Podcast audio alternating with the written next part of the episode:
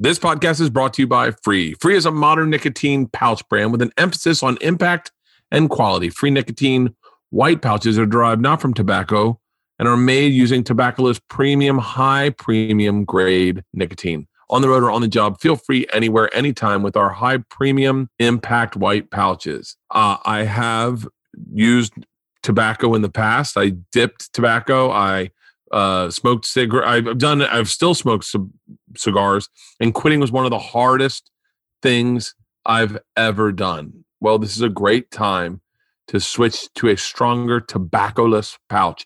Nine milligrams or 12 milligrams options available in mint, mocha, or flavorless. Absolutely zero usage of tobacco. Other brands say non tobacco or tobacco free, but they still extract the nicotine from the tobacco plant. Ours is synthetic and even safer. No irritants from nitramines in the tobacco plant.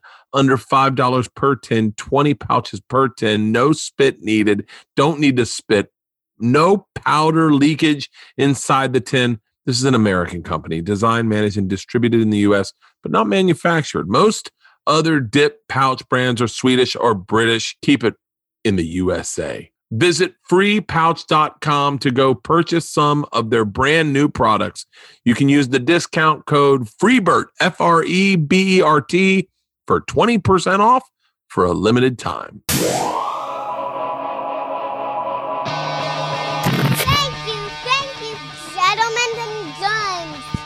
Hey guys, brand new Bertcast. Hey guys, brand new Bertcast. Hey guys, brand new podcast. It's Bert Kreischer, yeah boy, Bert Kreischer, the machine. And I want to give everyone a heads up. My new TV show, The Go Big Show, the most extreme talent competition ever, is premiering Thursday, January 7th at 9 p.m., 8 Central on TBS. Rattlesnakes, alligators, monster trucks, Snoop Dogg, Rosario Dawson, Jennifer Nettles, Cody Rhodes, and me. And me. I think you're going to love it.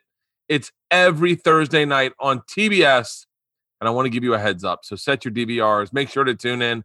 And also, I'm ordering Buffalo Wild Wings every time. I know they're they give me a little bit of a spot motherfucker. Let me stop that. Here we go. And and I want to give everyone a heads up. My new TV show, The Go Big Show, the most extreme talent competition ever, is premiering Thursday, January 7th at 9 p.m., 8 Central on TBS. Rattlesnakes, alligators, monster trucks, bows and arrows, trick shots, Snoop Dogg, Rosario Dawson, Jennifer Nettles, Cody Rhodes, and me. Thursdays on TBS, 9 o'clock, 8 Central. I know you're going to love it. Set your DVRs, watch live. Also, my Two Bears, our Two Bears Live is still up at ymhstudios.com slash live stream. Check it out. Thank you for everyone that came and enjoyed with us. That was a blast. Uh, I apologize for no Bertcast this or no uh, Two Bears One Cave Live this week. New, my God, I'm all over the fucking map. I apologize. I'm have a weird thing going on where it's like I'm getting too much energy in the afternoon. I think because I'm not drinking or not partying, and then I'm but like almost like spinning out of control at night. I'm obsessed with the crown. Anyway, I apologize for no two bears one this two bears one cave motherfucker this week. Uh full disclosure, I think we I think we'll talk about this on two bears one cave this week, but uh it was a crazy week last week. Dr. Drew got COVID. I'm not going to tell everyone that got COVID, but people got COVID, especially people in our circle and and we were all testing negative, but we didn't want to uh, we wanted to stay safe, to be honest with you, and we wanted to put all our eggs in the basket of our of our live show because we've been planning that for so long. We had so much content to share with it that it wasn't something we could just write off, and so we opted. And it was me; it was definitely me. I was not doing well mentally uh, with the idea of going in the day before with someone that I that wasn't Tom, and then doing another one. Like it just wasn't fucking working for me. So I apologize. Tom had nothing to do with it. Also, then Tom apologizes for all the problems you had with the uh, with the uh, live stream. It kicked out a couple times. I say Tom apologizes because I'm that I don't have that brain. When me and Tom work together, he does all that heavy lifting, and I kind of don't. I know I was there to party that night, so I wasn't aware of everything that went on or that there were any problems. So, if you had a problem and you were looking for me to help solve it that day, I apologize that I wasn't that guy but I also apologize that you had any problems whatsoever. That is never our intention. We fired uh, some people, not at YMH, but at the company people were fired and new people were hired, and we will solve it. We have a new uh, live show happening in uh, soon that we haven't announced, but I will suffice to say, it is what you've been waiting for. It is awesome. It is awesome. Anyway, uh, that's it from that front. I'm obsessed with the crown. If anyone's watching the crown, hit me up on Twitter. Uh, you all have my phone number now. I'm going to change phones and get a new phone number because I've been goofed, goofed or spoofed, gooned. I don't know. Anyway, I'm getting a new phone number. So if you got my phone number and you've been texting me back and forth, eh, my one's dead. Anyway, can you tell that I'm a little frantic, Halston? Like I'm like, oh, I I think I drink too much coffee in the morning, and I haven't been drinking alcohol, so I have no rebound. You know, so like I'm as opposed to a ball that's inflated to the same level in a hot gym versus a cold gym. Like imagine me in a cold gym where I don't bounce as the same when I'm drinking versus me in a hot gym when I'm not drinking. I bounce higher. And then I feel like I have to drop higher. Does that make sense? That's actually a really good analogy. Yeah, you're running you're running hot, man. You're running hot. You don't have anything to take you down like yeah. a hangover. Oh, maybe I'll try edible marijuana tonight. Something chill. I got these ones in there that maybe I'll try. Maybe I'll try a little bit. I'm going to get on the treadmill. I am running 2,000 miles this year. I ran 1,000 miles last year. You'll hear it in a later read. I've already done the reads. Uh, I am running 2,000 miles this year. I ran 1,000 miles last year and it was rough. But I got to be honest with you, I phoned it in a lot of the year. A lot of the year I didn't run. I had months where I didn't run a ton. Um, and and I noticed that. And then I thought I really need to stick to something. I didn't lose any fucking weight last year. I as a matter of fact, I gained weight and I ran a thousand miles. And so I was texting with Michelle Wolf, who is a legit runner. And I was like, yo, how much did you run this year? Just wanted to put on perspective on my running. And she was like 1500 miles. And I was like, holy shit. Michelle's in amazing shape.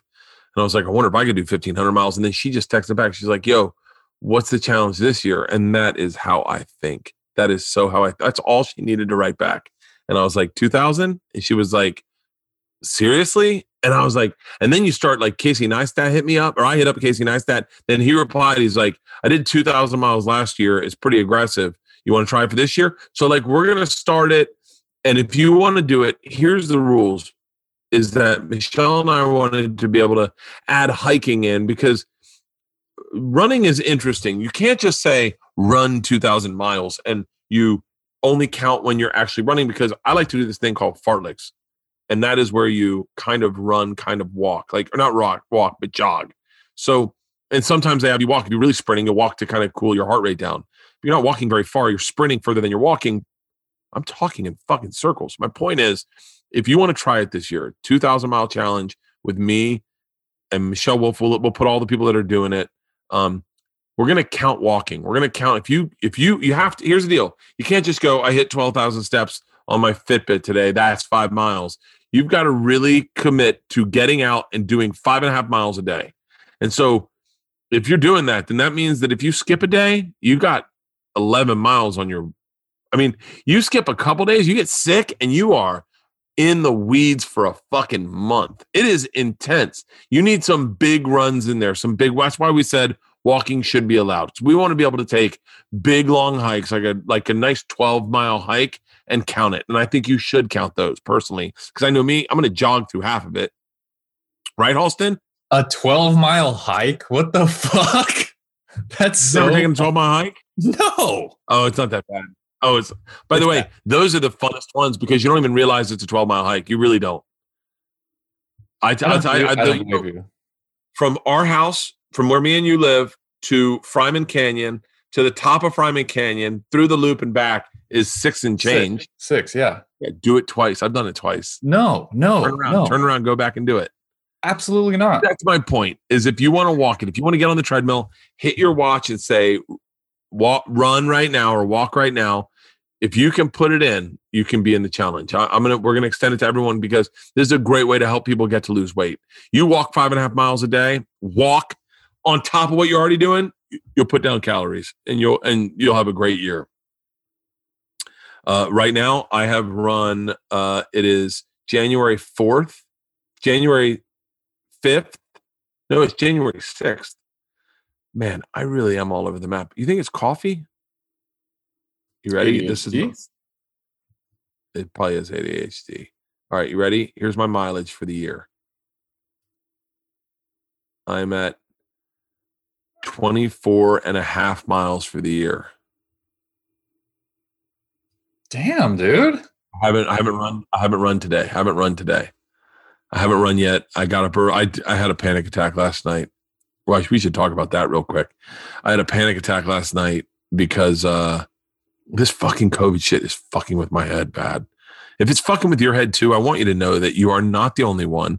Don't feel embarrassed. I went in bed and was pretty sure I had coronavirus, pretty certain of it. Felt like I had a fever. I was shaking. I had chills. My skin didn't feel right. And I and, and then I knew it was a panic attack. I knew it was a panic attack. I knew it. I knew it wholeheartedly. I said, I'm having a panic attack. I've had these before. Calm down. And then I started going, or coronavirus when I'm dying, or coronavirus when I'm dying. I had to walk out and sit and talk with Leanne and tell her I'm freaking out. And then I woke up at 8:30 this morning. Did not work out. That's why I didn't run. Is I let myself sleep. I didn't try to push it and get up early. I woke up at 8:30 and I went, "Fuck, man. That was real last night. That was super real. Like it wasn't not real. And I'm in therapy. I'm doing all the fucking work everyone should be doing. And I'm and I'm healthy. I'm not drinking. I'm I'm I haven't drank. I've drank maybe 3 times since November 30th. And I'm like, what the fuck is going on with me? Anyway, if you're going through panic attacks because of coronavirus, things aren't normal. So don't feel weird. And if you want to grab a little bit of your normalcy, try to do this. Put your mind somewhere else and do the 2,000 mile challenge with me and Michelle Wolf and hopefully Casey Neistat. And hopefully more people will try it. But yeah, today I should have 30 miles under my belt.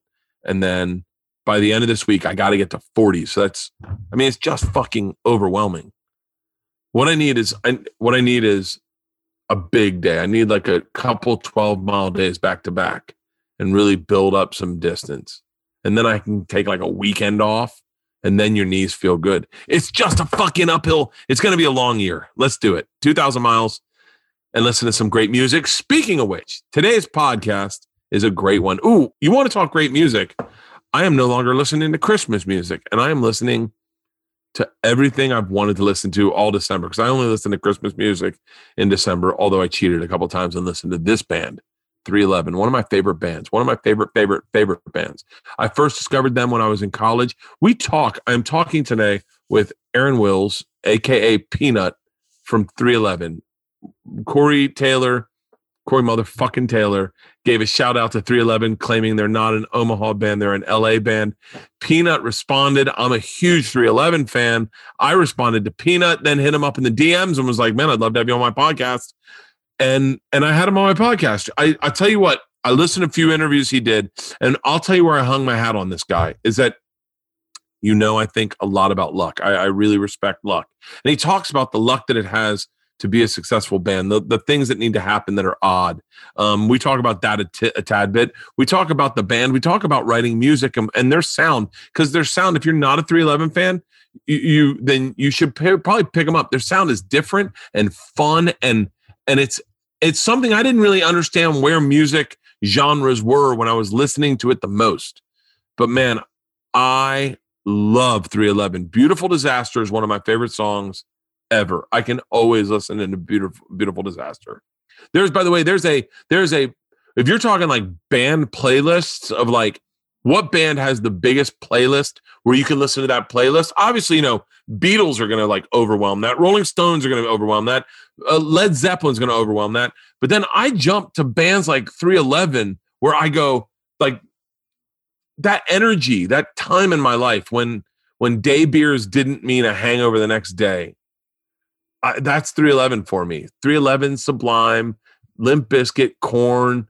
Um, there, there's like a whole that whole era was just man, I was fucking in. Uh, 10 foot pole, uh, Pennywise, like that whole time in music for me was is like ah.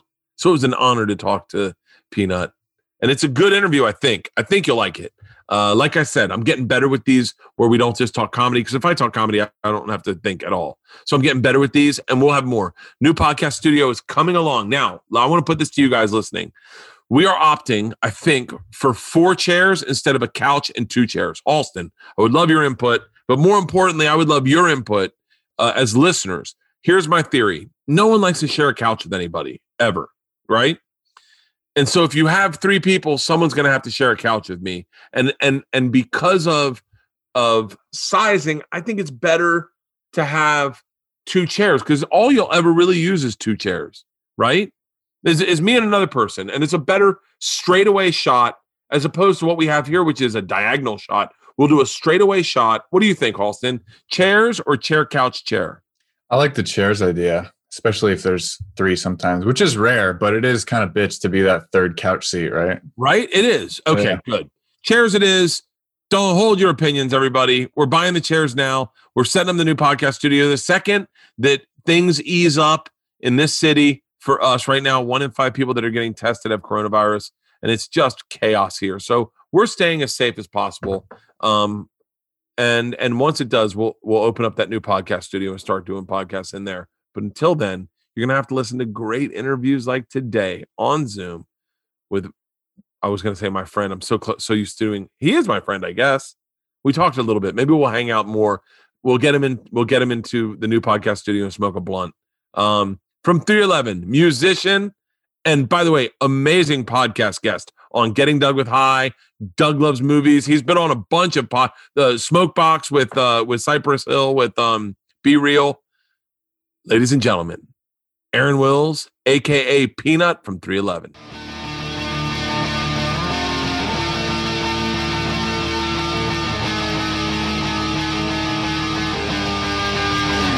This is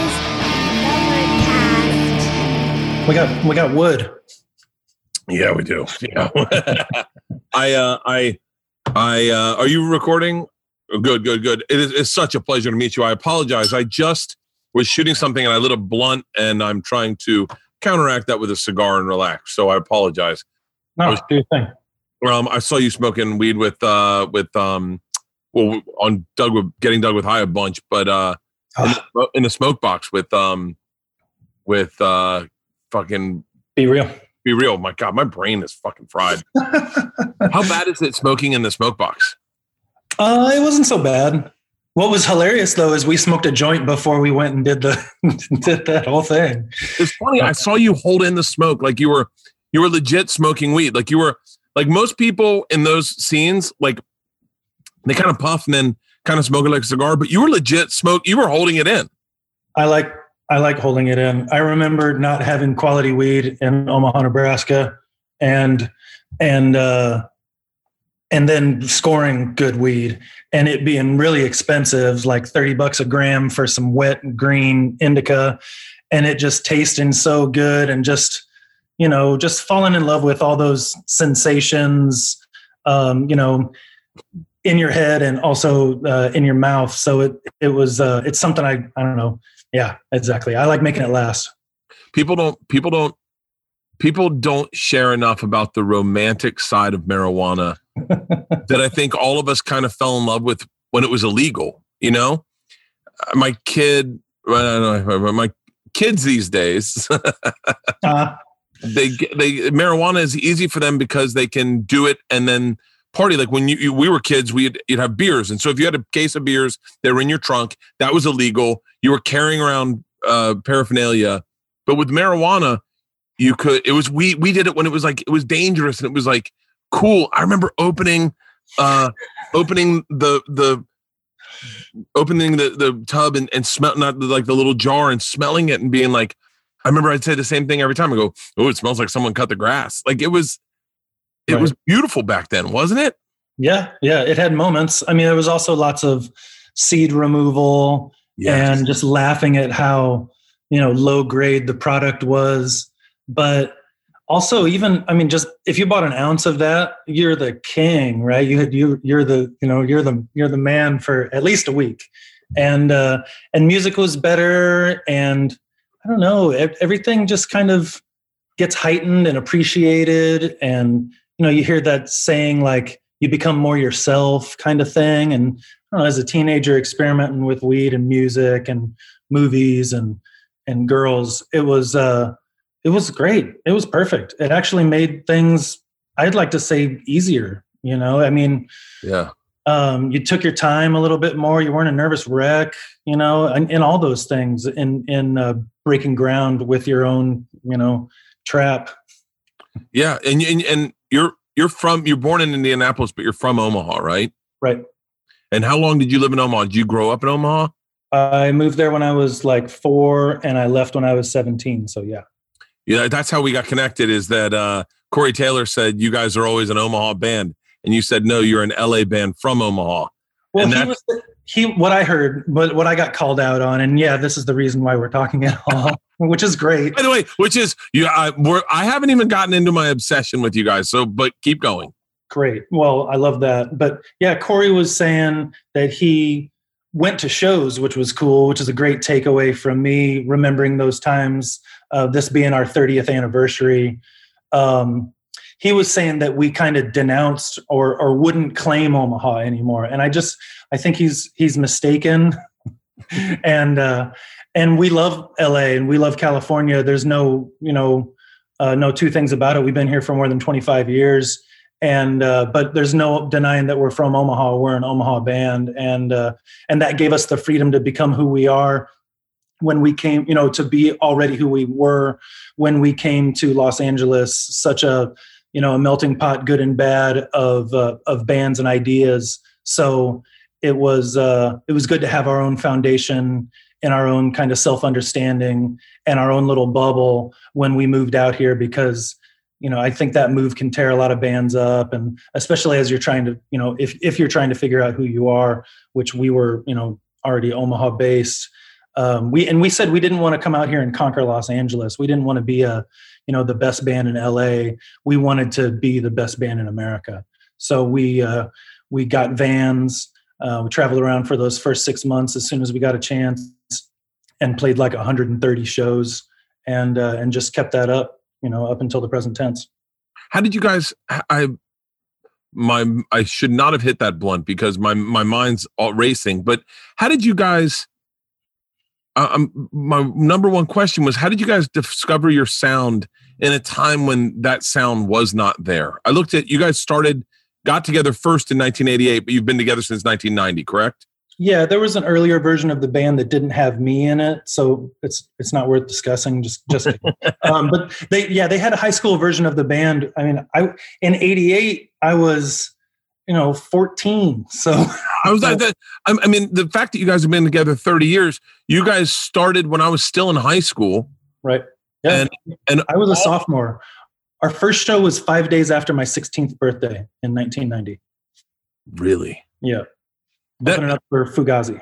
The the type of music that you guys do, I feel like wasn't around at that time, and I think, and I'm just learning, despite being a fan of all music, I'm just learning now what what the differentiations were with what they called new rock or or like like all the different rocks that showed up in like 97 98 99 2000 2001 like crap rock yeah like and so so how did you guys how did you guys find your sound? Because your sound's so distinct.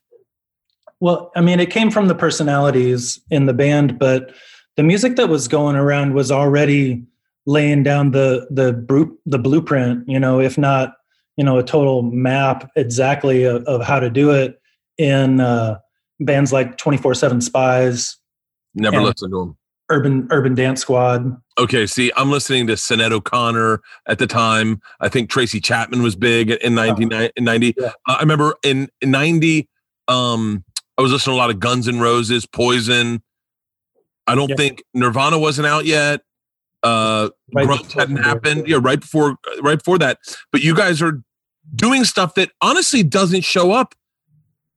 I, want to say you guys are so ahead of the curve with your sound that it kind like and i don't think i realized that until today doing a little research by the way you're the hardest band to do research on because i just get into a hole of listening to your music i i start to do research and then i just end up listening to your music and going like fuck there's tons of it. We've never been short on being able to write, you know, and that's one that's, that's like a good thing. 12 albums? Yeah. Yeah. And as far as the sound, I mean, besides what we were listening to, we were all doggedly trying to conquer our instruments, you know, or our or our wordsmithing, you know, yeah. in the lyricists. So we were all really like laser pointed even before we met each other on being uh, you know an important cog in in a in a group's wheel. So uh, you know I don't know. And, and, and, I, I always wanted to be like the musicians and comedians, but musicians kind of when we were first getting started, like musicians' favorite band. You know, if you can do that, then you've got like a, you got a career, you know, and I was thinking about that when I was 15, 16 about just, I don't, I don't know. It's a, uh, it's something you feel. You can't really, you can't really think about it, think about it, but you point yourself in that direction and you study your craft and then you overstudy your craft and then you see someone who's way better than you and then you, and you're and you're happier in a group you know that's what that's that's the the other takeaway is we we made each other better. I i wouldn't be half the bass player i am without chad sexton uh, playing drums with me for these 30 years and him being so incredible. Even when we were kids he was in college and i was still in high school but we sat down and we played fight like a brave uh, as our first kind of song, and I was like handcuffing my my musicianship to his ankle and not letting him go. Uh, and I and I haven't yet. And it's it's a great relationship, and I love playing with him. I mean, those the last streams that we did on the two previous 11ths of the month um, have been just so wonderful. It's like uh, tear tear inducing as I cry in my coffee how scary was LA when you guys first moved out? Like, what was it like? Because I remember my move to LA, but I was 26. You guys were kids. I'm curious of like, where did you did you guys all get an apartment? Where did you guys live? What shows did you guys see? Who did you see live? Where you were like, oh fuck, shut the fuck up. We just saw dot dot dot, or or or who were you? Who was coming up at the time? You're like, those guys are gonna suck, and you're like, oh shit. um, it was scary. I was 17. I I was uh I, I graduated early so we could start playing shows and and recording albums and trying to get a record contract. Probably said that all in the wrong order, but uh, the day we arrived in Van Nuys uh, at the house that we would we would eventually record our second album at um, was uh, Eddie, uh, a man named Eddie Offord who helped us get signed, and he produced the first uh, Yes albums and a bunch bunch of other groundbreaking stuff. Worked with John Lennon and was it was and is a genius uh, in the in the particularly English way of being a genius. And he helped us get in the studio within two weeks of moving into town and uh, recording demos that we would shop to uh, eventually find a contract at Capricorn Records um, who had the Allman Brothers in the 70s and and were Southern rock kind of mainstays after the president got arrested with like a boatload of cocaine and I think went to jail. But then in the reemergence, we were like uh, one of the first bands that they signed. I think it was um, it wasn't us and Cake, but Cake eventually came to the table. Um, maybe it was us and Widespread Panic were like some of the first bands to get on there. Widespread it's Panic. Really, widespread, widespread cool Panic thing. has a place in my heart too. There's a lot, you know. I dodged out of music a tad bit. I don't know why. I, I really got into hip hop. Uh, uh, like I've, I've always been into hip hop, but I I think the older I got, maybe to stay youthful, I stayed into hip hop. And lately, it's a young very, thing. it's a I'm what they call an old head, and I know you are too. You're a big hip hop fan. Oh yeah, I mean, that was that was a part of the sound uh, from the get go. I mean, you can hear the Chuck D emulative, uh, you know, deliverance in both SA and Nick on our first albums because they were such a huge influence. Uh, Chuck D and Public Enemy and the you know the Bomb Squad and, and all that. Just how that all came together, how aggressive it was, and how enlightening it was, how bold it was. Like we took definitely took a slice out of that pie and, uh, and you remember the first time you listened to Public Enemy and you're like, wait, I think they're singing about me. I don't think they like me. right? Yeah, yeah. Like the the whole fuck Elvis Presley thing was pretty. I was like, I was like, whoa! Like you don't really care if anybody likes you, right? Or, or and or that is a great group of people to lift up. You know, the yeah. fuck Elvis crowd is, has not been represented correctly. Holy shit! Dude. I uh, I mean, I, I, I, I, probably saw them. I might have seen them first with Anthrax, you know, and that being another kind of you know big eye opener for everybody, you know, besides Run DMC and Aerosmith. You know, that was all. That was that was that was gigantic. And it still doesn't get enough credit for for both of those musical discoveries to have happened. Um, Culture Clash and then Common Ground there within. So so incredible. And you know just i don't know we we we grew up in that glow of uh, experimentation and uh, and wanted to do our own thing with it. You know you know play harder riffs and talk about different things but that's what that's one of the hugest glues that uh, that I don't think gets talked about in music at all. And I remember, yeah, I remember, I remember where I was when I heard uh, Run DMC and Aerosmith's uh, together uh, I was in the back of my mom's station wagon and she had bought me I'd heard the song and then I bought the tape and I think the tape was an Aerosmith tape. I think it was it was put on an Aerosmith tape because I bought it and I was like, is Aerosmith like a band? My mom's like, uh, yeah. And I was like, and they like have like songs and she's like, oh yeah, this is their song there. And I was like, oh, like it really blew. And, and, and how much, and you said, you touched on this, but like, it's kind of true that mashup really kind of spoke to where music was going. Yeah. Yeah.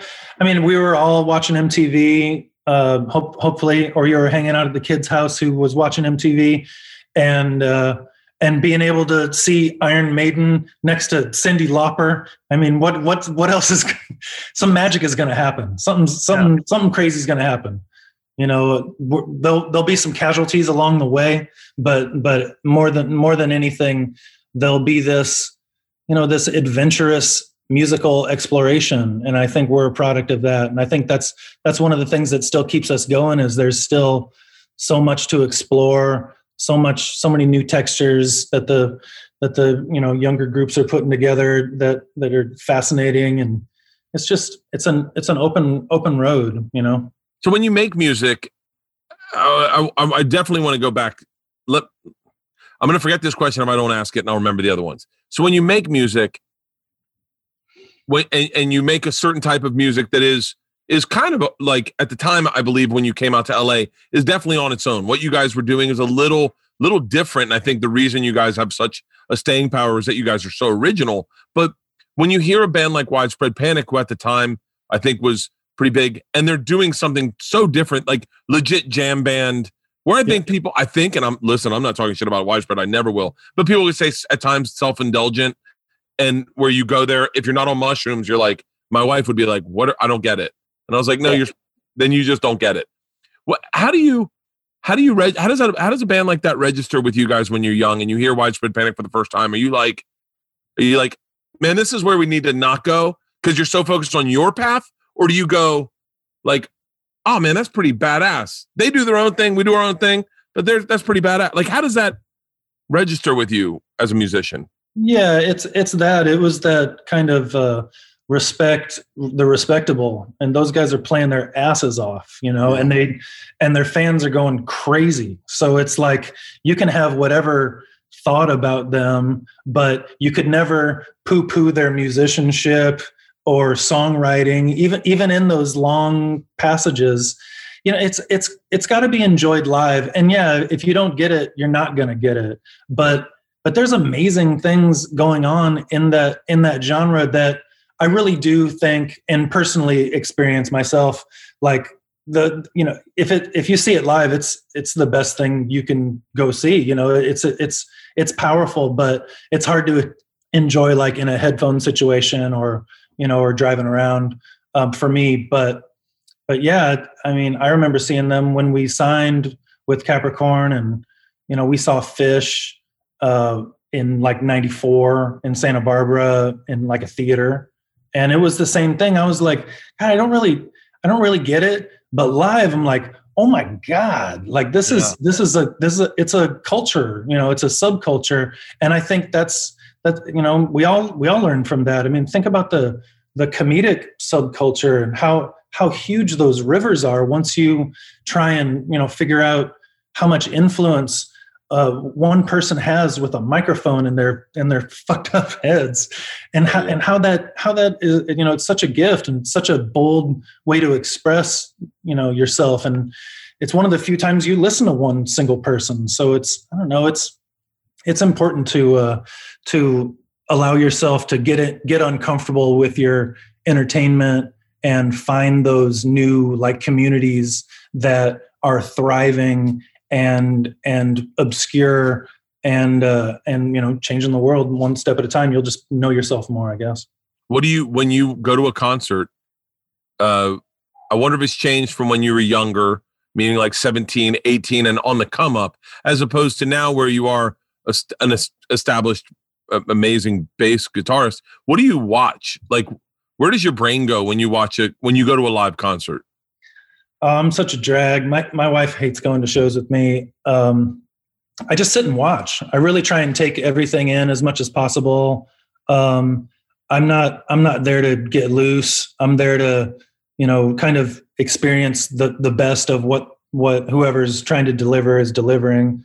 I mean, I I think of uh, the Thundercat uh, George Clinton show that I saw a few years ago. That was incredible at the Hollywood Bowl and my wife is like, "Come on, let's let's dance." You know, this is this is George George Clinton, and I'm like, I'm like, I can't, I can't. You know, I'm just I'm mesmerized by what's what's going on. I mean, there's 15 people on stage, and all of them are singing except for George Clinton. So something's got to happen. You know, there's got to there's got to be some break in the tension. And Thundercat brought up Michael McDonald, so I'm I'm just I'm just sitting there with my jaw on the ground, enjoying it, and I can do that at almost any show. You know, if I give half a damn about the artist, I'm going to be mesmerized because I'm I'm still that 17 year old kid who wants to put on good shows and appreciates it so much that you know I I emulate or you know like walking on those same paths as uh, artists that have come before me and, and people that are still coming up. I mean, I think about the Mew show that I saw at the El Rey a few years ago.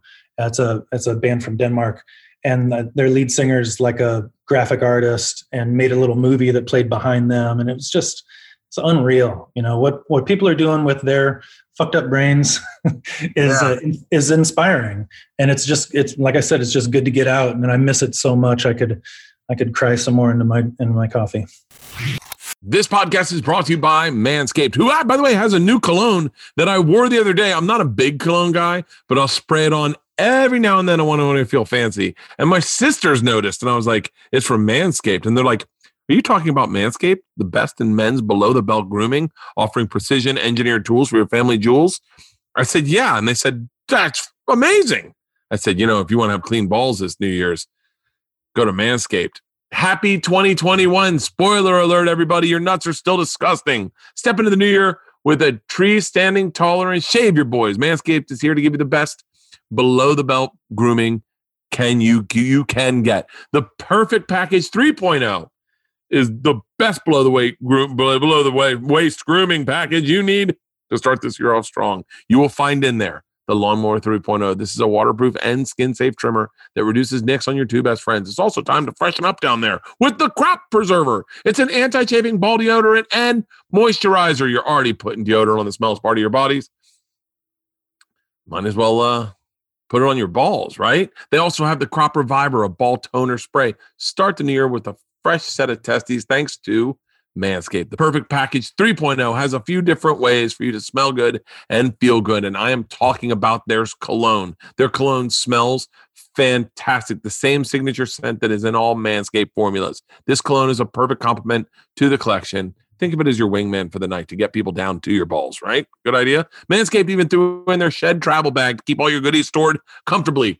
Uh, talking about comfort, the Manscaped anti-chafing boxers briefs are also included, and they will bring your new underwear underwear game to the next level. Bring sexy back in 2021. Get 20% off plus free shipping with the code BERT at manscaped.com. Your balls will thank you. Get 20% off plus free shipping with the code BERT at manscaped.com. That's 20% off plus free shipping at manscaped.com and use the promo code BERT.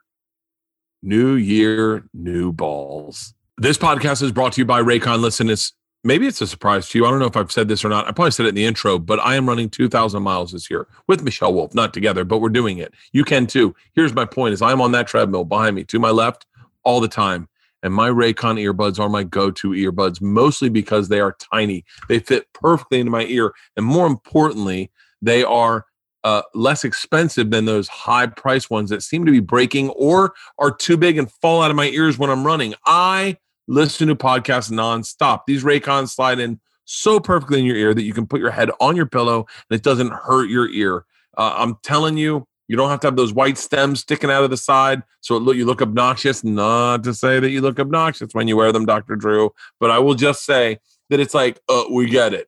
They look great. They feel great. They're sweat resistant, water resistant, play up to six hours of playtime. Look, you've heard me say this before. I, uh, if you if you still don't have a pair, pair of Raycons, get a pair, and you're gonna go, oh, that makes sense. Sense, especially if you're doing that 2,000 mile running with me. Raycon is offering 15% off all their products for my listeners, and here's what they've got. Here's what you got to do to get it. Go to buyraycon.com slash Bertcast. That's it. You'll get 15% off your entire Raycon order. So feel free to grab a pair and grab a spare pair.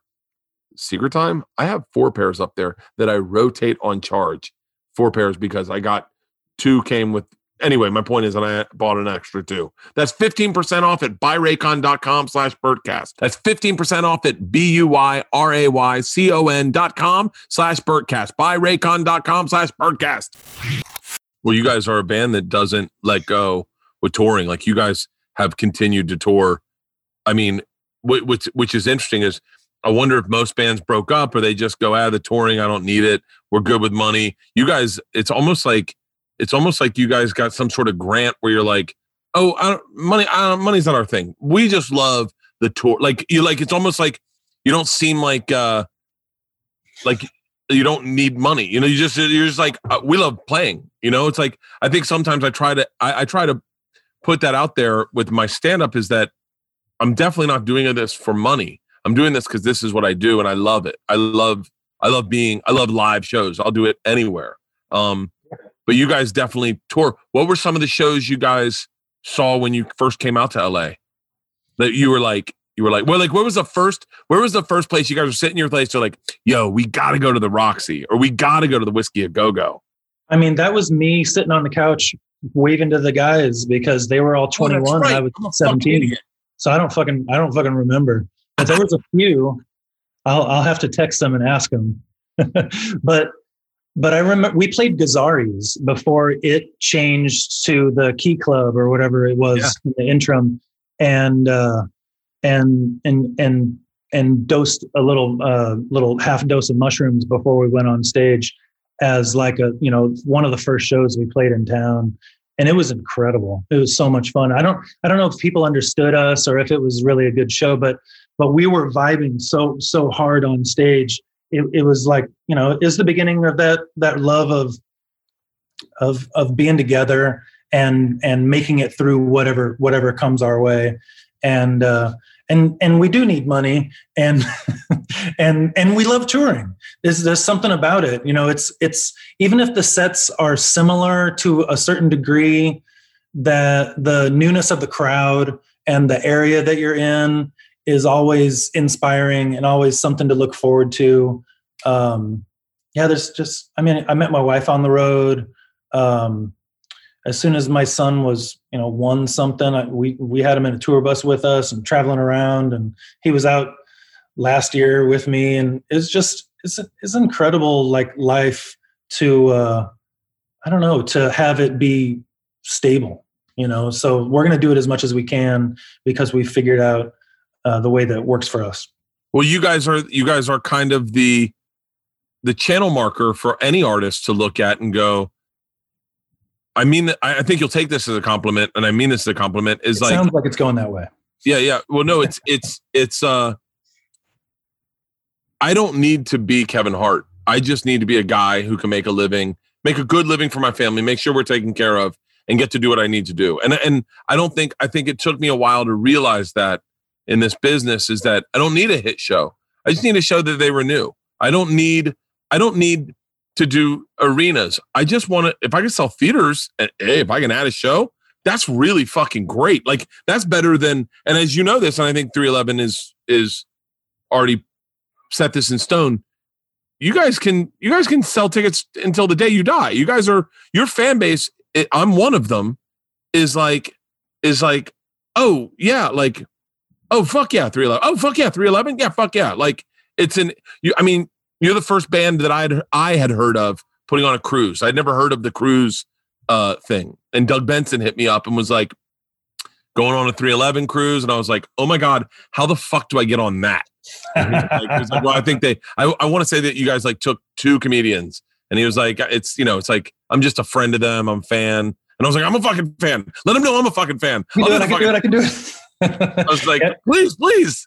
And we um, brought out Tony Hinchcliffe. Yeah, I, yeah. I, th- I to be dead honest with you, when he was 15. but he, he had that glow in his eyes. He was having the time of his life. You know, he was happy to know Doug Benson, and he was stoked to be on the on the show oh, I think my cat is on my roof. Wow, that, I'm seeing weird shadows. Never mind. Um, yeah, it was incredible, and to see him come up like he's come up is just just amazing. You know, speaking of power of words and doing it your own way, and you know, fuck it if you don't fuck, you know, fuck off if you don't like it, kind of attitude. It's is brilliant. His sets. I mean, the the cruise was the first time I ever saw live comedy. I've been watching live comedy since I was you know, a, a kid, and I had Eddie Murphy tapes in my ears when I was way too young, and uh, and loved it, and it's and it changed, you know, it sculpted me into who I was to be and who I am now, even as far as like that comedic influence. Um, and I miss Bill Hicks like it's a, like he's a family member, you know, and and stuff like that, and Chris Rock just bringing me to tears over the years. But the reason I started doing stand up. Wow, cool. Bring, Bring the Pain was was a pivotal. It's it's yeah. one house, one house I lived in, changed everything for me. Yeah. And all it was just a, a weird influence of dudes, couple surf dudes from Melbourne, Melbourne, Melbourne, Melbourne, Melbourne. I'm I'm so cute used to saying it the Australian way that yeah. I can't say the one that's in Florida. Melbourne. Oh, they have, they have shows there. They're doing shows in in Australia. Yeah, it seems like it looks like normal. I've seen video. They're COVID free. So um, true. but yeah, but uh, and it was just, and that's I think 1996 is when I got involved. 97, 96 was when I got introduced to 311. Cool. Um, it's when I got, it's I, I it's when I got spun to the direction I'm in today. Yeah. Uh, and I, yeah, I, I, Chris Rock was a huge influence.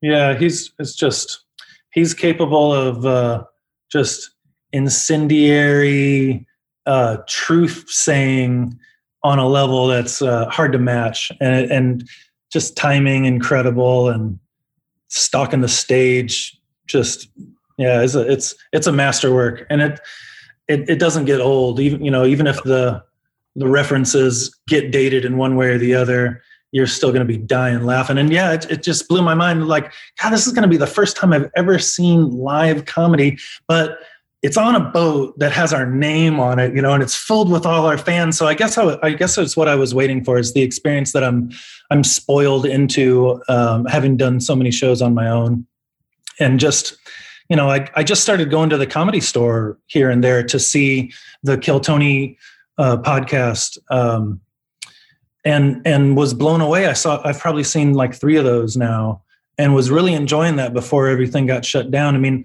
what a brutal environment. You go up there and you get 60 seconds and then you get shit on for a little bit by people who are, you know, are great at what they do. Uh, it's very brutal. It's, it's amazing. Brutal. What a, what a, what, what a fun show. And yeah, I just, it's hopefully it'll all come back. Let's, uh, let's get vaccinated. Let's vaccinate our vaccinations. Um, I heard you talk. I'm a big fan of luck and I heard you maybe in passing. I don't know. I, I, I, I, maybe I pulled too much from this one statement, but you said, you know, we were really lucky, and I, I oh yeah, it, it made it made my heart swell because I've said, and, and I've said erroneously, er, erroneously, I've said I've I've discounted Kevin Hart's hard luck, hard work sometimes because I go, hey, so I just want to hear the luck part because the luck part is the part I can hang my hat on. I already work hard, and a lot of people, and you know this, a lot of people are working hard, but yeah. that hard work does not pay off unless unless you are prepared when the luck shows up. And you said something that your first show you guys did, the band that opened for the Red Hot Chili Peppers opened for you, and you're like, wow, how did we get in this spot? And I, I'm curious if you could maybe highlight some of the some of the times where you're like, "Woo, that was a I was that worked out well." I mean, we were ready, we were prepared, we're talented musicians, but fuck, that was lucky and nice.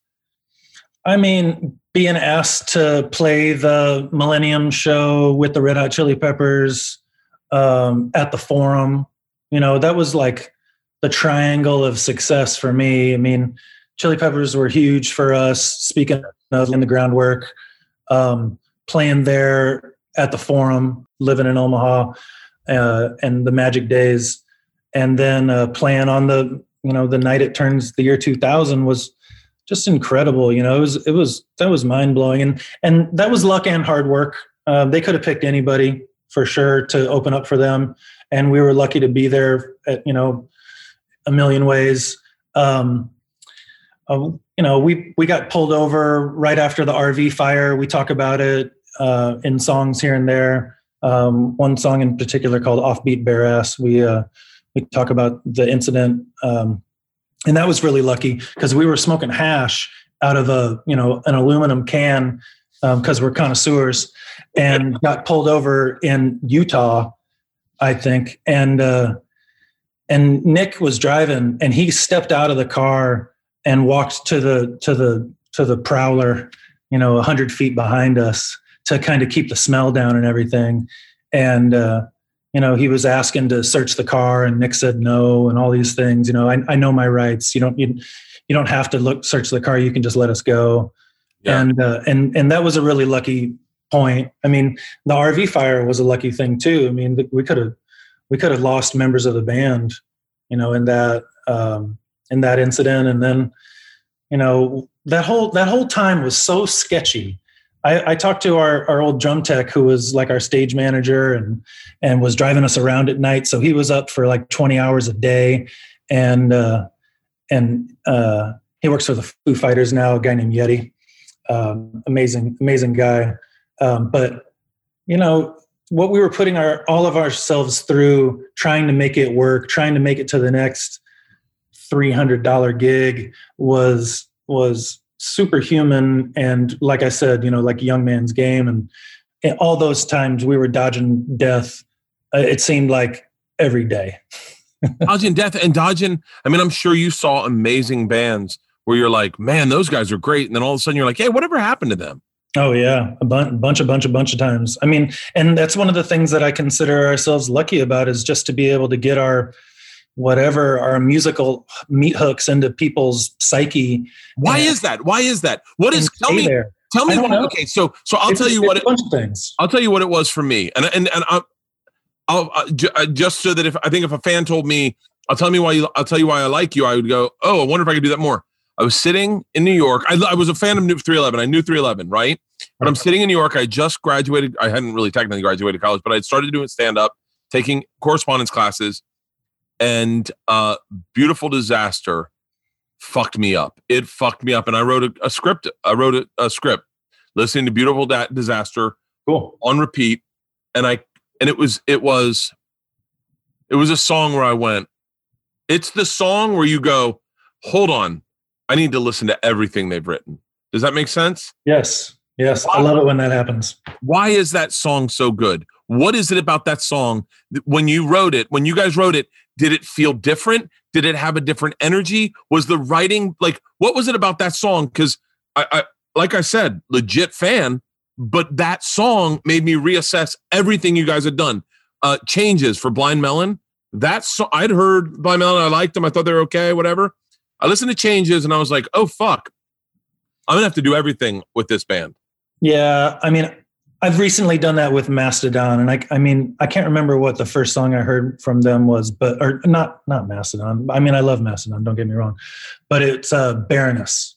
The band Baroness is just. I, I, I had that, you know, maybe about a year ago with them. I was like, I heard something. I was like, oh my god, these guys are brilliant, you know, and I and I'll, i want to pick it apart until it's you know there's nothing it's left. Such a great feeling. It happened with Faith No More with me when I was yeah. in high school. Faith No More. All of a sudden, I'm like, oh fuck, I gotta listen to.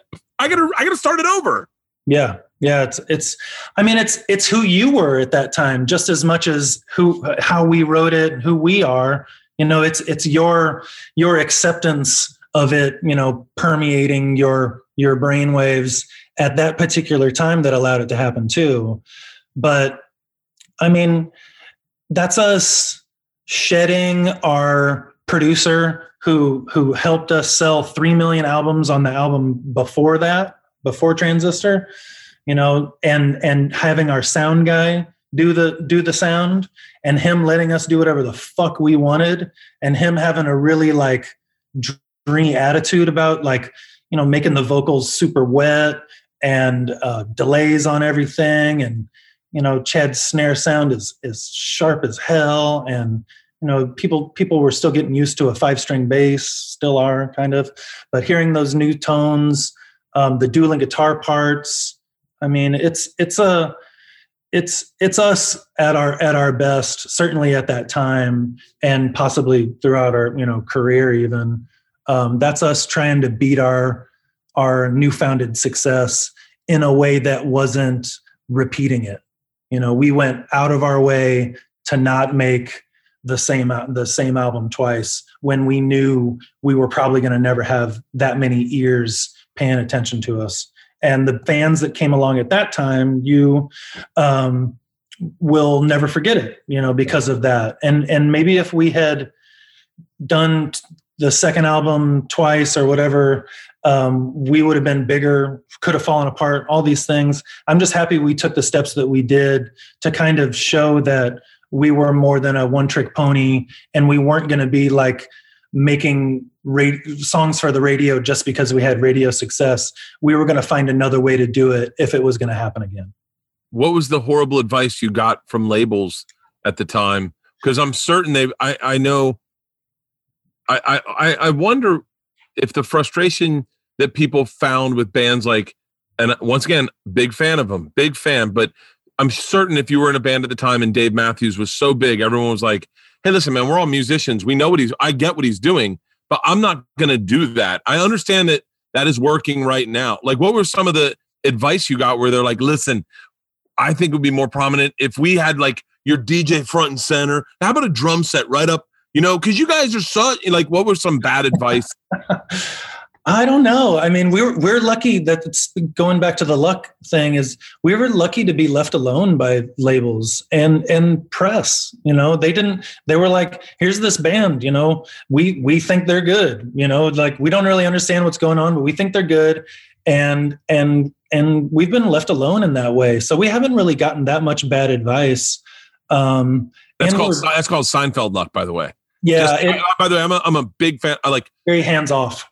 I'm a big fan of luck. Seinfeld's luck was he had had a late night development deal. So they were going to give him a late night talk show, but it kind of, I think all the cable wars were happening at the time or whatever the wars were. And so they just said, well, just make a sitcom. So we made Seinfeld and they slotted it later in the night. No one, written, the not right development team wasn't on it. This is what I heard. I'm not certain about this.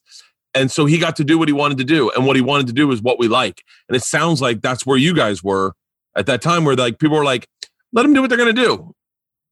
Yeah, I mean, if you if you could stick your finger in it and and mess it up, or you can realize that you don't know how, and you just let us do what we're doing, you know. And that that's really what it's felt like. I mean, and and like I said, it's been the same way with press. It's it's not a it's usually not a criticism. You know, it's usually like oh you know they're they're at it again kind of thing. It's it's it's it's kind of middle of the road because either you love us or you hate us kind of kind of attitude. And and i'm i'm okay with that.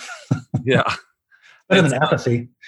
You know but it's you know it, it's all about being creative. It's all about not being able to really uh, wrap our sound up in any kind of easy to digest package. Like hopefully we'll come up with something in the future. You know that's what it, that's what it's all about. That's what keeps me excited so what's the why is it that you guys because one of the pillars I hold on to with art is what you just said, and I call it I, I, I not to I sound I, f- I sound like a crazy person right now, but it's the Bill Burr effect with comics. Bill Burr has consistently uh, he's a friend of mine, and we have another Bill Burr question coming your way in a second. But Bill Burr has consistently um, grown as an artist and and and added new things to his repertoire. Uh, if and and he's very cognizant of it. He's like, you know, I don't really have any act outs. I'm gonna work on act outs. I, I don't really have this in my act. I'm gonna add that, and it's almost like a fearlessness to he's been accepted for one thing, and then he looks at those guys and goes, "I'm to do this too." What is that? How do you do that? And then he's in Mandalorian. Well, Jesus Christ, that's just How fucking cool is that? Bill Burr's an anomaly. That's He- fucking incredible. But I I love it. I love it from the yeah that that I don't know that blue collar like yeah I'm gonna I'm gonna do something else. You know this like this is working for me and I'm gonna do something else. That's that's, so hardcore. That's such a, it is a blue collar mentality because you find bands. I'm not shitting on a band, but like someone like maybe the Spin Doctors get so big and everyone's like, "Hey, more of that shit," and they don't have the the gumption to say like, I don't even know if that's the right word, but to say like, "Hey, man, we got this," or maybe if they do have it, they go in such a they're really trying to buck the system and go in their own way, and it really is a select few artists where you go. Like I remember Incubus's new album, the one like I remember when like I it was a I was explaining all this to my wife and kids the other night. I was trying to explain. I played uh, Amber for my kids, and all they've been saying is Amber is the color of your energy, Dad. That's all they've been saying all fucking week, all week. Second, I found out we were doing a podcast. I've been playing 311 non fucking stop in my house. Nice. I, I take that back. I'm playing Christmas music predominantly, but right when we We'll- found we'll out, make a Christmas album. We've already got the title. We already got the album title. We're not gonna. No, I can't tell you. We're gonna do it from that side of things because we got a great title. We got a we got a out and you know an art idea for it, oh, and that's sweet. How old are your kids? uh, 16 and 14.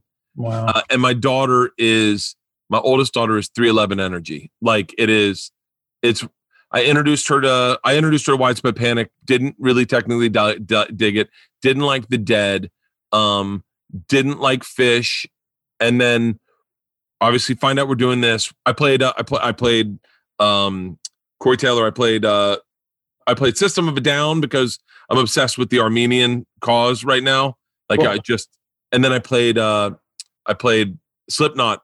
My youngest daughter loves Slipknot, which is right on fucking brand for her. And my daughter Georgia is like, "Oh wait, who is this?" And I was like, "Oh, it's 311." And then and by the way, that's Amber. And then I was like, "Hold on.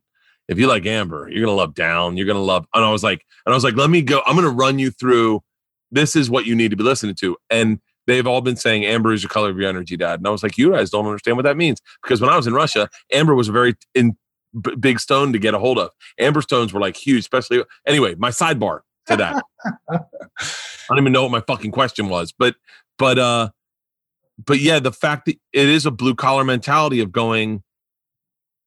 I'm not. I didn't come to Hollywood to get to be the biggest band in LA. Bill Burr didn't do stand up to be famous. He did stand up because it's something in him. You Yeah. know. He's funny. Yeah. It's funny. That's a unique delivery. You know. I mean, He's a That's- big, he's an avid drummer as well. cool. avid drummer. And he said something to me, which is a great question I want to pass on to you. He was talking to me about what he loves about drums is a song where the drums take over the song, transition it. And he said his favorite drum, I don't know if he called it a drum fill or whatever, was Jack and Diane. Just doom, da doom, doom, da doom, da ba da doom, da doom. Little did it, or you know, then it switches. For you, when you as a bassist, what are some of your favorite bass riffs where you've heard it and you went, oh fuck, I wish I had written that, or oh, he did something. That is a shift. Obviously, I'm sure Red Hot Chili's Peppers and Rage. Or I know Rage is one oh, you're a big fan. But sure. what are what are some bass? Hmm. What are some bass songs where people go, oh, I didn't even pay attention to how great that is. Yeah, I mean that's that that happens more than more than people know, and that's and that's when someone's you know nailing their craft. I, I would suggest, but I don't know. It me it makes me think of it makes me think of Flashlight by uh, by Parliament, and that's not a bass line. That's Bernie Worrell playing a playing a synthesizer, right? But he's playing he's trying to copy Bootsy, He's like, how would how would Bootsy do this? It's like bang, bang, bang, bang, bang, bang, bang, bang, bang. You know, just like so to do that fill, man, is like is kind of fill, taking that place of, of, of answering your question.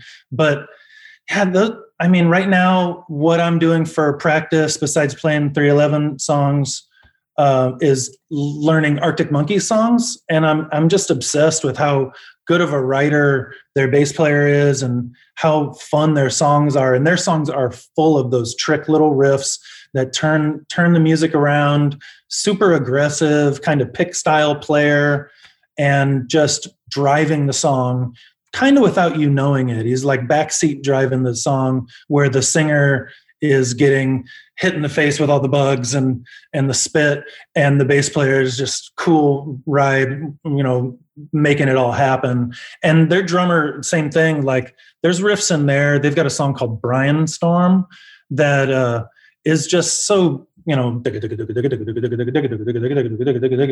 just endless polyrhythms on top of polyrhythms and they find a way to make a song out of it. I'm like these guys are just showing off at this point. And it's a song that i want to hear 500 times in a row. So it's just that's that's that's when you're nailing it. That's when you're going to have a career for the rest of your life even if you make albums that people don't appreciate. And that happens what band, what band could you what band you get a phone call tomorrow and you're like hey man 311's cool with it but hey we're doing a tour in Australia and our our bassist just broke his right hand. Can you sit in for just this real quick tour? What band could you sit in for tomorrow without having to learn any of their songs? Going, oh guys, I got it. Like, oh, I, yeah. I mean, it's that it's Arctic Monkeys right now, but I mean, I would I can I would want to fake my way. Not that I could play their lines, but like into a Deftones situation, that would be that'd be heaven on earth because I I love watching those guys perform and you know, Sergio Sergio's got a great gig in uh, you know taking Chi Cheng's place after he passed. Rest in rest in peace. Um, but I mean, I'd love to play Incubus every night too. Uh, I'd love to be in Shavo's position in System of a Down. Um, but I've tried to learn some of those songs, and they are so fast. I, it was like uh, BYOB. Um, it's yeah. I don't know. I don't think I can play it. I remember being 15 and being like, I can play everything. I've come to the point in bass where I can nothing's a problem. And of course I wasn't listening to jazz or or classical or anything else. I was just listening to rock and roll and thinking that I had it all down.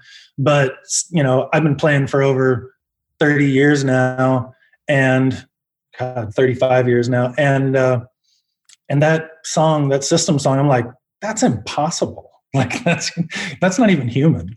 So uh, yeah, I'd love to try and do that, but yeah, there, there's there's gigs out there, but uh, you know, I love concentrating on on my gig right now. Um, well, yeah. I've got I, I've got ideas about doing a podcast of just me and other drummers, um, which would be fun, kind of way to express myself. And I'm in like a a band that has recorded everything we've ever done, and we've never written down anything uh, in Venice which is super fun. But really, yeah, yeah, it's it's it's great. But I love my gig, but I do like playing with other people. There's something really cool about that, and I like learning other people's songs because that's how I, you know, got to be good at bass.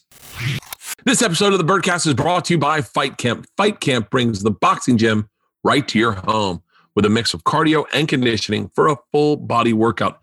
Have you ever wanted to learn how to box or kickbox from real fighters like me? I definitely would love that. It is one of the best workouts you can get. I remember my dad telling me that at a Bucks game. I was like, this is going to be exhausting. He's like, buddy, you've never boxed before. And I was like, what? And he was like, trust me. And here's the thing I don't want to leave my house right now. Well, Fight Camp is made for beginners to experienced boxers who want to box from their home with new comp content being released weekly from easy Two Advanced comes with all the gear that you need to box at home, including a freestanding punching bag, boxing gloves, quick hand wraps, and their unique punch tracking sensor that shows you real time progress and stats on any iOS device.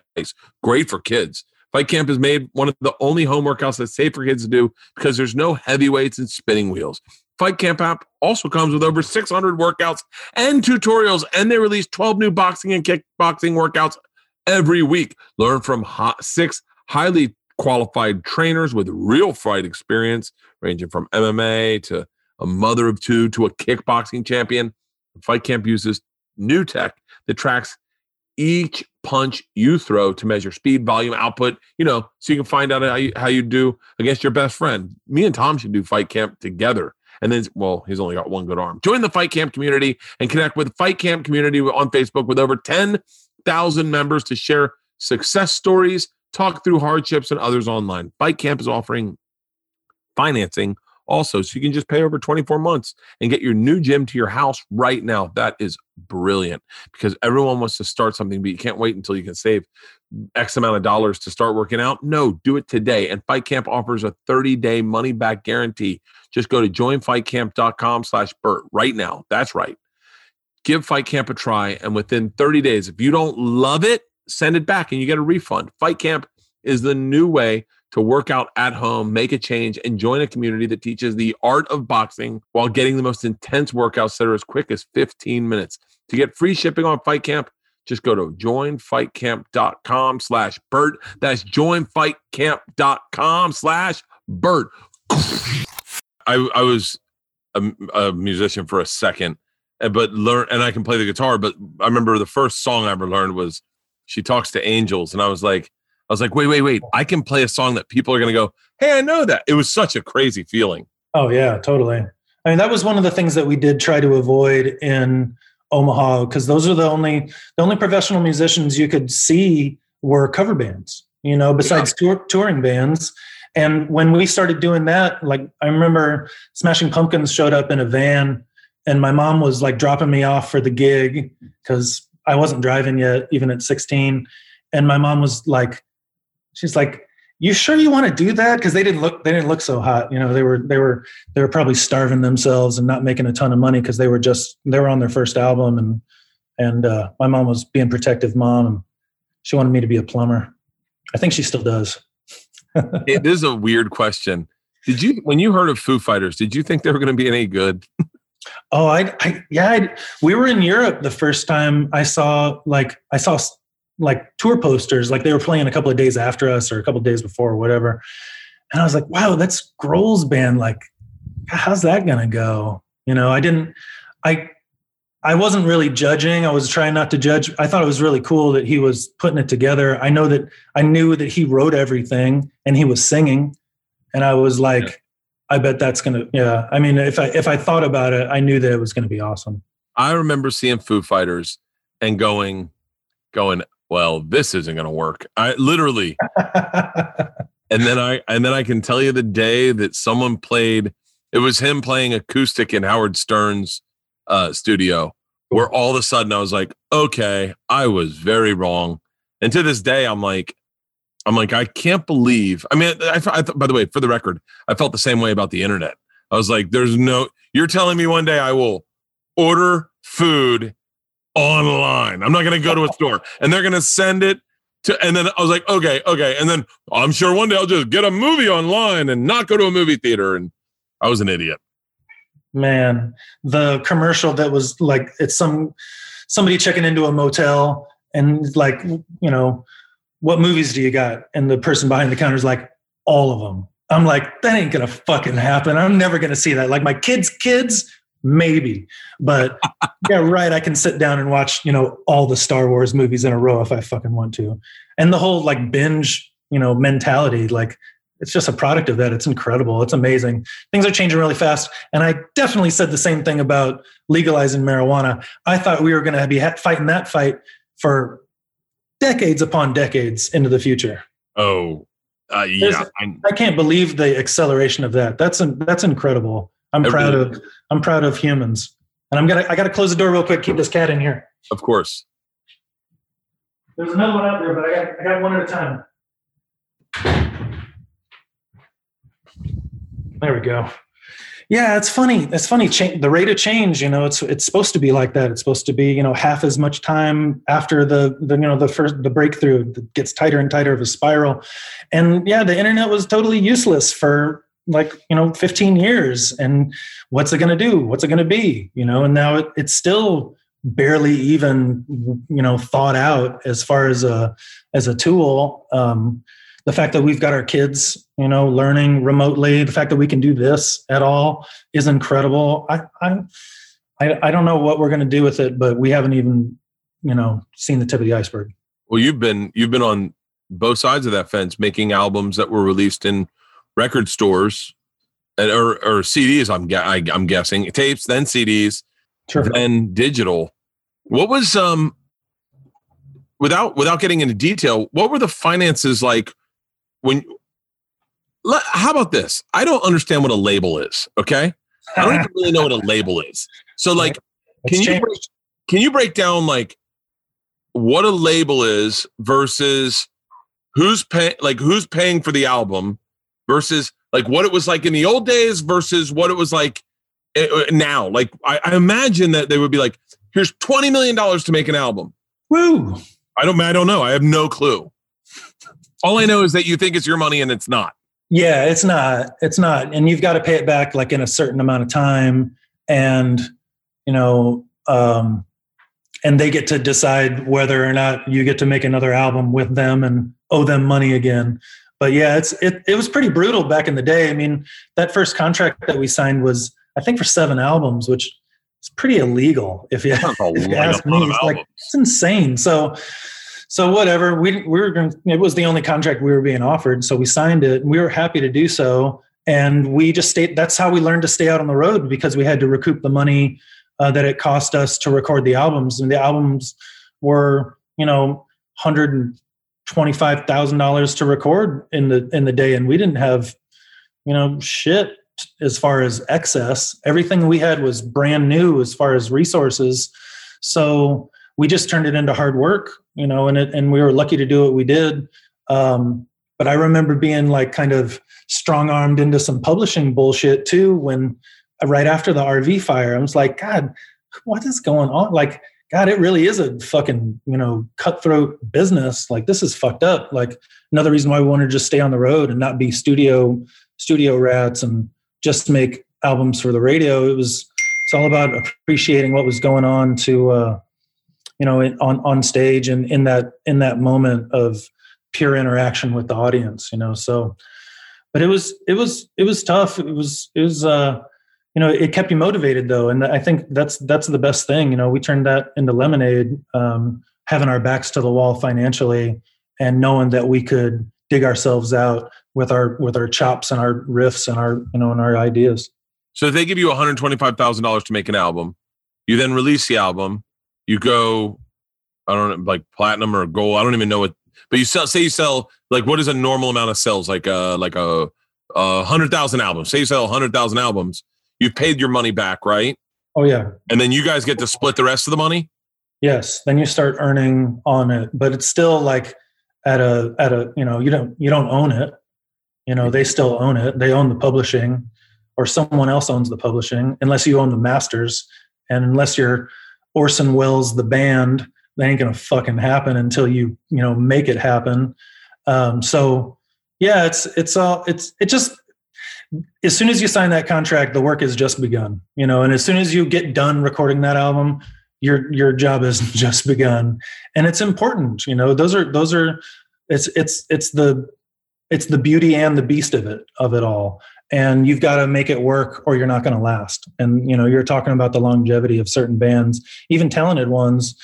And that's one of the the hurdles they have, you know, you got to climb and you got to have the wherewithal and the commitment to uh, you know dig yourself out of those holes because um, more trouble is going to come it's not going to all be handed to you and even that is just you know it's like a it's a loan you know it's a loan with yeah. a time limit on it that uh you know that you're those are your bosses essentially so yeah. it's it's all you know it's all real strange i mean whatever I, I like the transition of of tape to digital too as far as something that we've we've been around you know, uh, learning how to record and being with people who are making albums in the 70s in Eddie Offord and Ron St. Germain and having them teach us how to do it in the mid 90s and still having that mentality while we're making albums, you know, in 2019, last, you know, Voyager was released last year.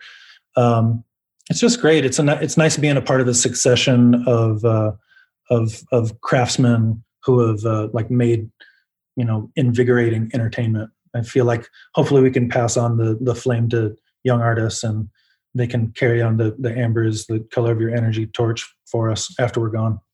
So wait, what is what is a label? Yeah, uh, I mean, back in the day, it was it was that it was the it was the corporation that was going to lend you money to go out on the road that would help you, um, you know, I don't know, get get in get in and out of debt, and and get, so and get, the, get the product in the in the building. Really, was what it was. They were they that that was the more you know more of the point. But we were independently releasing albums in Omaha, so we we thought it was necessary and it was to a certain degree, but we could have pulled it off on our own. There's there, there's definitely a parallel universe where we never signed a contract with anybody and we still, you know, was it, we're able to keep it keep it up for 30 years. Yeah, I. I but you, now it's like just management. A, a label is more like management, and um, the management is is the label. You know, in in independent artists, you can do everything without it. Distribution is almost unnecessary. You know, you can SoundCloud everything if you want to. You know. Yeah, I, I mean it. It. I I know it. I remember getting my first advance uh, for a, a, book, and I didn't realize I had to pay that back. Ah. I was like, "Oh, wait, my you mean we start selling books, and then I got to pay that? I thought you gave that to me. I thought that was an advance." Yes. Yep. No. Bring it back. Well, I, I want to. I have a bunch of more questions. I've had you on for an hour. I'm not going to take up all your time. That's I'm very grateful that you did this at all. Um, I would love to. I would love to do one in person. Yeah. Um, these these zooms are good but but they're not um they're they're not ideal uh they're but they're but they but but i'll tell you what man as a as a fan it's a dream come true uh, oh, sweet. sweet it uh, it it is um i'm curious uh can you recognize your fans before they get to you like when they're when you're walking in in a in a grocery store can you be like oh fuck here we go it happens so rarely that I mean, especially now, but it happens so rarely. It's ne- it's never a problem. And us being like the whatever the you know the carriers of the positivity torch, it's always such a cool experience. It's never like a it's never a big deal. It's never it's never it's never a hassle. Um, it's never an invasion of privacy. It's always it's always such a casual thing. Uh, I remember getting a sandwich a couple of years ago in Pasadena and going to this place I love. Had been, you know, a dozen times, and the guys they were acting a little funny. I couldn't really tell what was going on. I they were just I I thought they were just listening to music doing their gig, and they both came out from behind the counter and were like.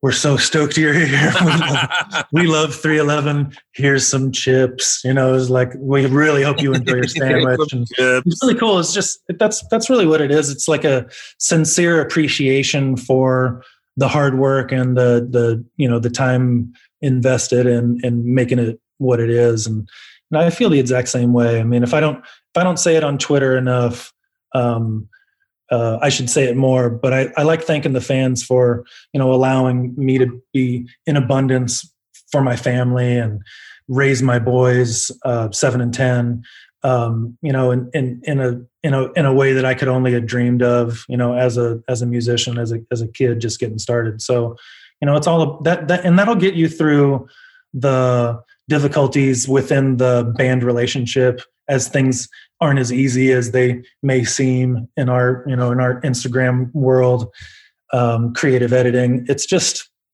you know, but, but you think about playing out and you think about your future and, you think about everything that you've done over these 30 years together it's it's it's astonishing and i i love playing with the guys and i i can't wait to play shows on the regular and you know and uh i don't know spread out again i, I think there'll be a like you know as everything collapses the the explosion is going to be oh. times, you know it, people are going to be so ravenous for sweating on each other it's going to be it's going to be great it'll be something to see it'll be like a eric andre episode but in real real life. What um what what, what that's scary. What yeah. um your you it sounded like your your family was very supportive of your dream. Um Yeah, very much.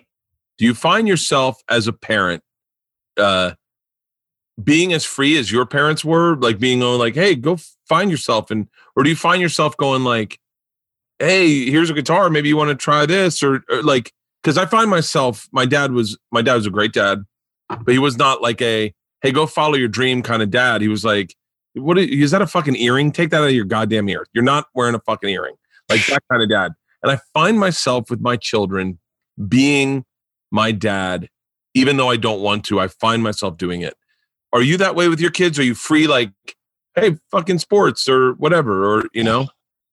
No, I mean, yeah, I'm I'm probably a little bit more, um, you know, tired than I than I would have thought, but but at the same time, I'm I'm totally that follow your dream guy.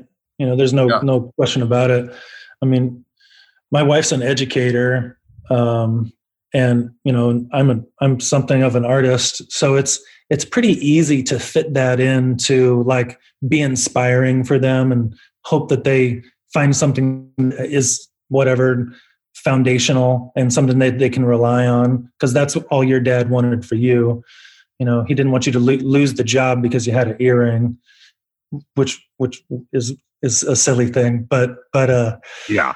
you know i and i try and push music on them and they're they're they're working on it a little bit. They're taking piano lessons which is really cool um and i love that they can they'll be able to sit down on any piano keyboard and play the Harry Potter theme. Like that that that kind of makes my day.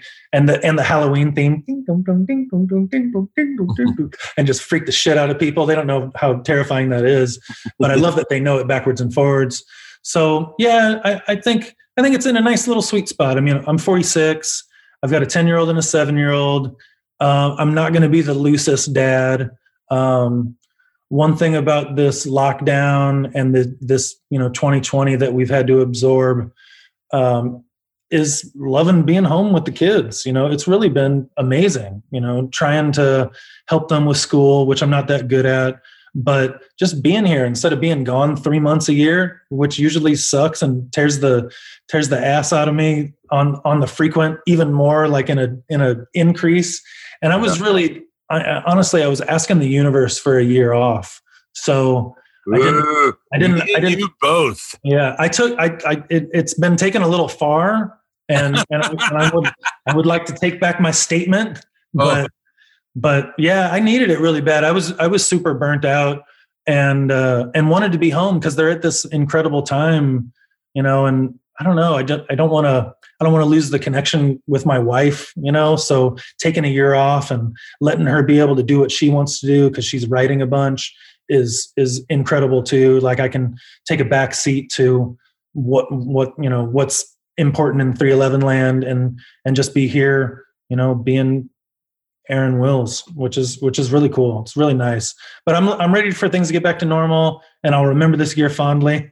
But uh yeah, careful what you wish for. I was in a tour bus going from New York to DC, and I'd been partying very hard, and uh, I was on my stomach in the way back. You know, I don't know, the way back bounces a lot. The bed. Oh yeah. And I said to God, I said, God, I had I had a big tour plan for the for the for the winter that I was like maybe twelve shows into, and then I had an even bigger tour plan for the fall, summer, fall, and I said, God, I need I need a TV show or something. I need like, I just need like, give me a month where I can just stop boozing and, and just get healthy.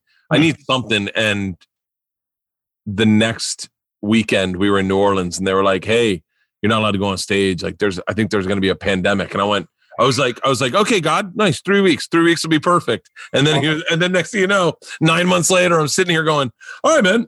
I literally, I was like, in March, it was a, what even a month later, I was like, I need to create something. I got to figure out something. And so we did uh, drive-in movie theaters. But um, but does what's what's music that your wife puts in every now and then where you're like, come on. Oh, um, I I don't know. I've I've I'm so I'm hard to miff music really? wise. I, I am. I mean, I know there's things that she hides from me that I think she thinks that I kind of cringe over, just like the the some diva kind of stuff. But I mean, she she schools me frequently. Um, the lead singer from Alabama Shakes name escapes me and has a has a great solo career. She's got some fucking head chopper off of songs that my wife Abby like. She's like, check this shit out. You know, I'm like, oh my god. And there's a band from Texas called Khruangbin, which I don't think I would have heard of without her. and like you know kind of obsessed with now in their dreamy like Thai pop kind of world. Um, but you know she's she's a yoga teacher and uh, and is expanding into writing curriculum, uh, mindfulness for schools, and that. So um, there's uh, you know Indian music. There's Ravi Shankar on here, which I would have probably giggled at 20 years ago, and now I put it on myself. So I don't know. You you live with someone long enough, you're gonna. It's so funny. a lot of shit. I have such a I have a I have such an easy I can so easily shit on a band because I'm not in the business and I don't get it. Like I just so easily can be like, I don't fucking get it. Whatever. Pass. Fuck these guys. Well, you know, it's it's it. I went to a I, I I worked for Travel Channel for a long time, and we went to they do a American Music Awards, I think, in Nashville, and but it's it's not. I don't think it's American. It's just country music, Right. and um, and there was a guy I I can't remember the name of the guy. One of the guys that a slick co- uh, country artist, like uh, not like a you know kind of grunt like home home down home guy, but a slick guy with the good looking outfit and the all right guitar up to the side. And we had front row tickets uh, because we were shooting it. And I sat there and I and I was I was being smug. I, I thought I don't fucking get it. I was like I don't get it. And I'm in the front row, man. And I was looking at this stadium full of people. I was like, I, and anyone would trade spots with me in the stadium and be like, "That's the greatest night of my life." And I go, and here I am in a fucking smug way, going, and I just don't get it. And I stopped and I went, "Wow, that's a sad existence to sit here and go." I'm not because if it was comedy, any com any comic I can watch. I can watch any comic and find something out of it. Like you were, t- and when you talk about that with music, you're like, oh, anything. I do that with every. I watched a, a um, I think it was a a Korean comedian special on Netflix where he didn't even speak English, and I I read it. I watched the whole thing and read it, and I was like, oh, it's fucking fascinating. Like, That's. That's super cool. yeah, and so it's interesting. All right, last question. I'll let you go. Hour and fifteen minutes. Uh, I, I I really sincerely appreciate your time. I really. I'm, I'm building a new podcast studio uh, at my new house, and and when when pandemic lifts and we all can hang out, I would absolutely love to have you over to do a podcast, maybe with a joint and cocktail for me. I don't know if you drink. You seem like someone who takes care of their body, but uh, It's the filter. I'm a I'm a beer drinker usually. Usually, Yeah. Looking, looking forward to it already. But but yeah, that sounds great. Thank you for the invite. I'll look forward to it. Let's do the. We should do the smoke box together. We should tag team the smoke box. awesome. that last question. Last question. What song is going to be played at your funeral? Oh man, that's uh, I, that's so that's so tough. Um, I I did this question when I was a sophomore in high school, and it was um, a Red Hot Chili Pepper song. It was like a Hollywood Africa off of uh, Freaky Styley. I can't stick with that one. Um, I don't know. Um, there's some good like Eddie Hazel, the guitarist from Funkadelic, as I kind of fall back into that world, he had a solo album. He did uh he did a, there's a couple songs on there that would work um that I that the name escapes me. So uh maybe just play that album kind of quietly. It's called like guitar, it's like dames, games, and guitar things. Just play that album at my at my funeral. That'd be perfect. Fuck yeah. Well, hopefully that hopefully that answer will change four more times and you'll live to be a hundred. Yeah, I like that. Um, Aaron P-Nut, I'm very, very grateful that you did this. Like I said, huge time, huge fucking fan, huge fan. And by the way, I got to say this: I'm also a massive fan of Omaha. Like Omaha, the city of Omaha has got a special place in my heart. I've been performing there for probably 11 years, and so. oh, cool. I love that. Love to hear Yeah. it. But yeah, super cool, super cool people, lots of opportunity. People are going to give a fuck. If they show up, they super give a fuck and they're going to throw down. They're not going to be thinking they, they, you know, wishing they could be somewhere else. That's a very polite way to put it. Yeah, it happens. hey, brother, thank you for doing this. Stay safe. I hope to do this again with you soon in person. Yeah, let's do it. Take care. Awesome. Thank you, brother. Yep. Anytime.